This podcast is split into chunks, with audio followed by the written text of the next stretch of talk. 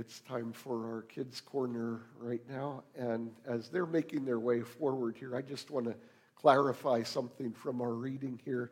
When we're to kind of hope that burning coals are piled on somebody's head, does that sound like we want to light their hair on fire or something like that? That's kind of what I often thought that meant when I was little. But it turns out that it's kind of a biblical expression to cause somebody to be embarrassed by their behavior. You know, when we're embarrassed, we kind of blush and sweat. And anyway, uh, that should be the result of what we do in other people when they behave badly. How about that? So now, that said, have you ever had to apologize to somebody? Say you're sorry. Mm, is that easy to do? Is it? Mm. Okay. there seems to be a little disagreement going on up here, but um, what are some things like, first of all, like when you say you're sorry, does that mean that it's like automatically good enough then and you can just move on and forget about it? Well, but if you're sorry, shouldn't that be the way it is? Hmm. That's kind of a challenging question, isn't it? And doesn't some of it kind of depend on what somebody did? Like, so for example, there are things that happen that are just accidents. If something's just an accident and somebody is very sorry, you know, that's kind of a little different than the on purposes, right? Where somebody's really picking on you and then they say, well, I'm sorry you know, right? So actually, I have a story about that that I wanted to share with you. See, when I was your age, actually, I was in third grade when this happened. There was a little girl in my class who lived in an orphanage near where we were living. That means that she didn't live with her mom and dad or parents. Um, I'm not sure what happened to them. I know her mom had died. But anyway, Dawn brought a beautiful vase to school that was a gift from, for her from her mother. And well, me and some of the other boys had a super ball in there. You know what a super ball is? Like a rubber ball that really bounces when, well, anyway, our ball hit Dawn's vase and broke it. And actually, I hit Dawn's vase and broke it. And I was really, really sorry. And Dawn, of course, cried. And, you know, um, I went home and I tried to glue her vase back together. And I looked for one like it, but I just couldn't find another one to replace it. But anyway, here's the thing. Sometimes, you know, when things like that happen, they actually provide an opportunity. You see, Dawn learned that I really did care about what happened. And believe it or not, before the vase incident, Dawn and I were just peers. We just went to the same class together. That was it. But after that, we actually became good friends. And I went to visit her, you know, in the orphanage sometimes, and we played together sometimes. Um, so here's my point if we do forgiveness right, sometimes it can actually make a relationship better than it was before there was a problem, even. What do you think about that idea? Hmm. Hmm. That's kind of tough. You know, one last idea I want to leave you guys with, and then I got to kind of talk to the big people here, right? You know, um, you know, you do realize that in life, when, you, when you're young, your mistakes tend to be small. But the older you get, you know, like for example, there's a big difference between crashing your big wheel and crashing the family car, right? okay. So you know that the mistakes are going to get bigger, and you know that they're going to happen, right? Because we've talked about this before. It's surely going to happen that we hurt and offend other people, right? So let's uh, take those and turn them into an opportunity for better relationship. Okay? All right, let me talk to the big people here. so,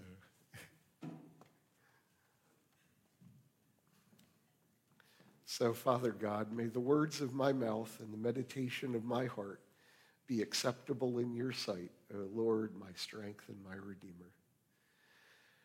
So, you know, it's hard to love people the way Jesus calls us to love in the readings that we've heard.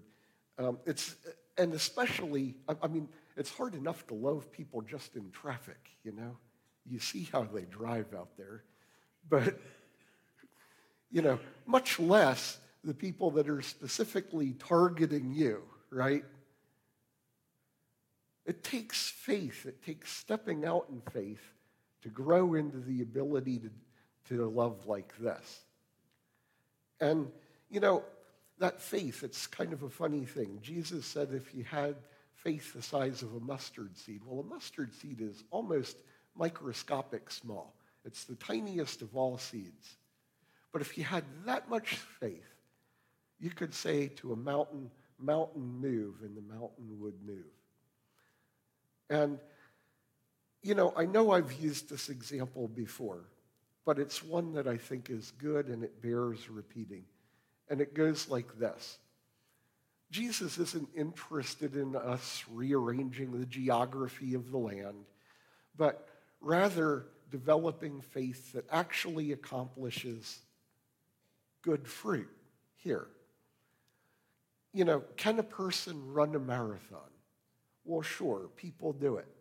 But can you do it? Could you go and do it this afternoon? I know I've done it before, but I know if I did it right now or tried, I'd probably die trying with my lack of strength and stamina that comes with age.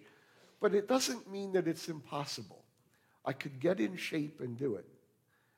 And this is what we're called to do with our faith. Get our faith in shape so that it can actually move, remove the impediments in our lives. Move the things out of the way that stop us from getting where we want to be. But we're kind of by nature lazy people, and exercise isn't any fun right? And I count myself in that group too. But by the way, if we water down Christianity and the message, we miss this. You know, I'm, I'm not up here preaching messages on, on offense because I believe that there are a lot of really direly offended people sitting out there. But for this reason, if it's not offense, it's something else. But step out in faith and don't miss God and His work in your life there. That's my experience with it, and it's brought me closer in, and I, I don't want people to miss that. That's all. Right? Because I personally know it, because I know that these areas have formed the greatest connection that I've had with God. I'd love for you to have that too. That's why. So we want revival, we say, but this is revival. This is what it looks like. It looks like doing the hard things in faith. It's stepping out in faith. So now I have another story I want to share. And this is a time that, this is actually a recent time, less than a year ago, and I was greatly offended. You see, we were invited to go to a dinner uh, to support a missionary friend of ours. And the dinner was rather expensive. It cost, you know, because it was to support the missionary. So I paid, and I ended up going solo. I, I think Lisa had to stay home with the guys that night. But I got to the restaurant where the meal was going to be served, and there was a table there with many of my friends at it, and there were two seats available at that table, and I wanted to take one of those seats. And one of the people in the group said, No, you can't sit there. You know, you're, you're, you're going to sit over here with my teenage son and his pregnant girlfriend. And I thought, oh, I didn't want to come here. I wanted to associate with people my age, right? And, you know, and uh, there was no getting around it. She was adamant. Those, those chairs, that wasn't my seat. And I ended up sitting with the kids, and no one came and sat in those two chairs. And I thought, sort of thought, what was the point? You know, and I was greatly offended. And so, what should I do? What could I do? You see, the first thing I needed to do was try and get an understanding of what exactly happened here. You know, it's sometimes important to be able to confront offense. And I want to put it that way because I'm not talking about going and confronting people necessarily here. So I went to Karen and I said, I was very offended. I didn't say, you offended me, right? I was very offended. I want to understand why it was so important that I not sit in those two seats. Here's the backstory that I didn't know. There were two other people that were on the fence and they weren't going to come. And they weren't going to come because they didn't know anybody that was going to be there. And she promised to reserve two chairs for them. She put me with the kids because I work with kids. And after all, she thought that if anybody sat with the kids and would enjoy doing that, well, certainly it would be Vaughn. It wasn't meant to be an offense at all. Well, it turned out the other people were just probably looking for an excuse not to come and never showed up, you know. Um, but here's my point. How many of us would have and, and this is becoming a growing problem, I think, in an era when people readily tell you that they're offended with you. How many of us would be inclined to approach somebody and say, hey, this situation really hurt me? That offended me. But you know, if we don't do it, what happens? We go, yeah, right? We're, we, we remain angry, we don't let it go. We, we tend to think of Karen as that kind of person. You know, it's sort of like the often lampooned story of your wife. You know she's angry, but you're, and you're supposed to know why, but you don't know why, right? Um, no offense on that. Never happens at our house, but so um,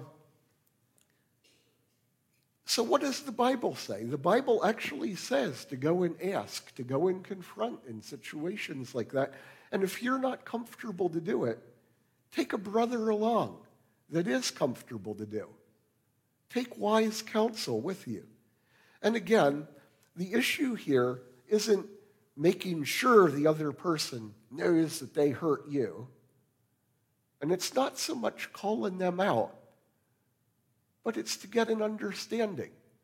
Had I never talked to Karen, I'd have remained bitter, and she wouldn't have had any idea why. How about that? You know, the Bible has a lot of prescription for how to handle offense. Jesus didn't just let us out there in the dark when he said, forgive offense. He said, when you're offended, seek forgiveness when you're the one that has offended. Seek forgiveness. Apologize quickly. And when someone seeks your forgiveness, offer it quickly. Allow the relationship to heal. Don't let the sun go down on your anger, on your offense. So we might be wondering if all this apology and forgiveness really works. You know, because we've all had that experience. We can all remember when we were kids, you know, being instructed to say you're sorry, and we go, Well, I'm sorry. And that, for some reason, isn't good enough. well, you know, it's not because it takes time and it's a process and it requires growing into a new relationship with that person. um, many victims believe that the offender isn't sorry enough. And many offenders believe that sorry just won't satisfy. so they don't seek forgiveness at all. Meanwhile, the victim is certain that the offender isn't sorry, and well, I'm certainly not going to offer forgiveness if he's not going to apologize. And this becomes a vicious cycle. And of course, the vicious cycle is Satan's playground. It's where our jar gets shaken, you know, from the ant analogy a couple weeks ago. By the way, how can you tell if it's Satan talking to you or the Holy Spirit? Here's how. If it's Satan, Satan's message to you is they're not sorry. You don't need to offer forgiveness. You know, or likewise, if you're the one in the wrong, it's just shame. You ought to be embarrassed. I wouldn't forgive you if I were them. But the Holy Spirit, by contrast, offers a different message, and it's one of restoration. You know you need to make this right. You know it can't stay like this. Make it right. Restorative justice is the idea that when a criminal offense occurs, healing helps everyone to move on. Lock them up and throw away the key sounds good, but it doesn't work in practicality. In other words, sooner or later, the offender is getting out of jail. And likely, when he does, he's coming back to a neighborhood near you. Interestingly, most of the time, an apology is all that the victim really wants. Two thirds of victims of personal crimes just want to know that they're, they just want their attacker to know that they were really hurt, and they just want to know that he's really sorry. That's, that's amazing. You know, if an apology can cover a crime against you as a person, right? I can scarcely imagine a greater personal violation than, than a crime, a personal crime against me, right? Interestingly, 80% of victims who take part in the restorative justice process report feeling satisfied. They feel that justice has been served in their case, compared to only 45% when their offender is just incarcerated. And even the offender feels that justice has occurred at a higher rate. How about this? 55% of people that merely do time believe at the end of their sentence that they've served justice. But 90% who take part in restorative justice feel that justice has served the victim. Now, how about that? Offenders who participate in restorative justice are more than twice as likely to complete restitution and three times more likely not to reoffend. Perhaps because restorative justice process has helped the offender himself heal. And the offender himself may need to heal.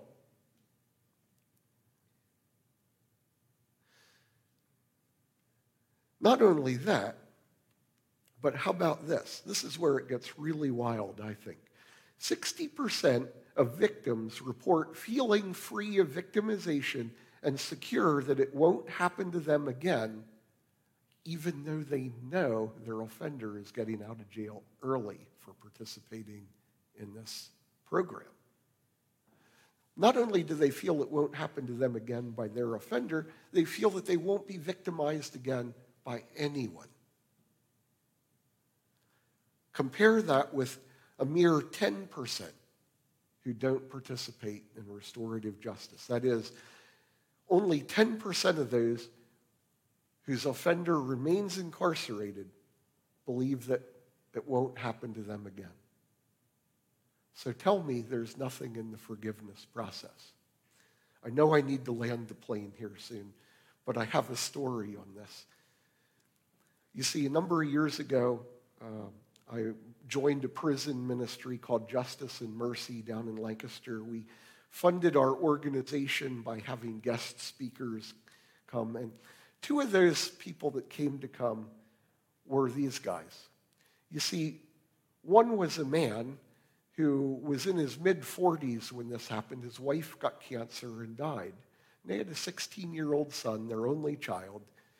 And the boy had just got his driver's license and uh, asked his dad, you know, told his dad, you know, I'd like to drive to mom's funeral by myself in my car. And his father agreed.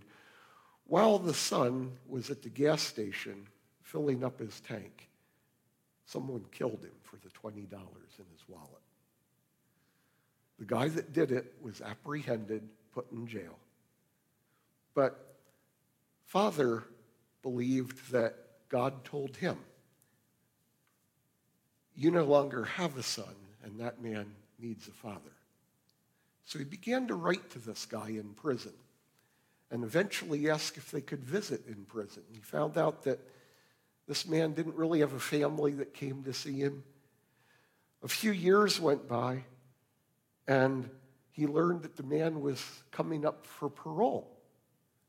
And he actually went and made the case to the parole board to release the man early, that they had forgiven each other, become friends, that the father would find him a place to live.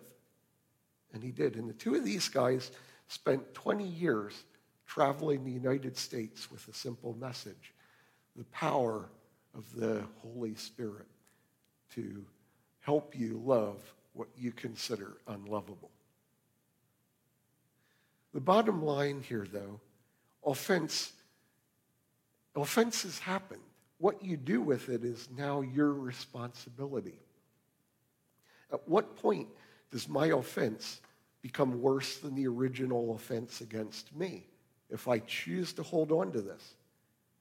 You know, not so far away from us, also down in Lancaster County, and a few up here in Kutztown, are Amish. And the Amish have a, a deal with this um, 40 days. Now, we all know about the ban or shunning, but I don't think it works the way most of us think it does. It goes kind of like this If I'm an Amish man and I've offended somebody, I confess that to the bishop or the pastor of my church. And then I leave for 40 days, kind of like Lent.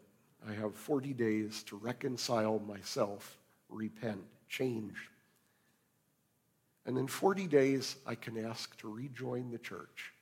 And the answer will be yes, if I ask. But following that 40 days, it has now become a bigger sin to remember what I did. That's hard. But maybe it's possible.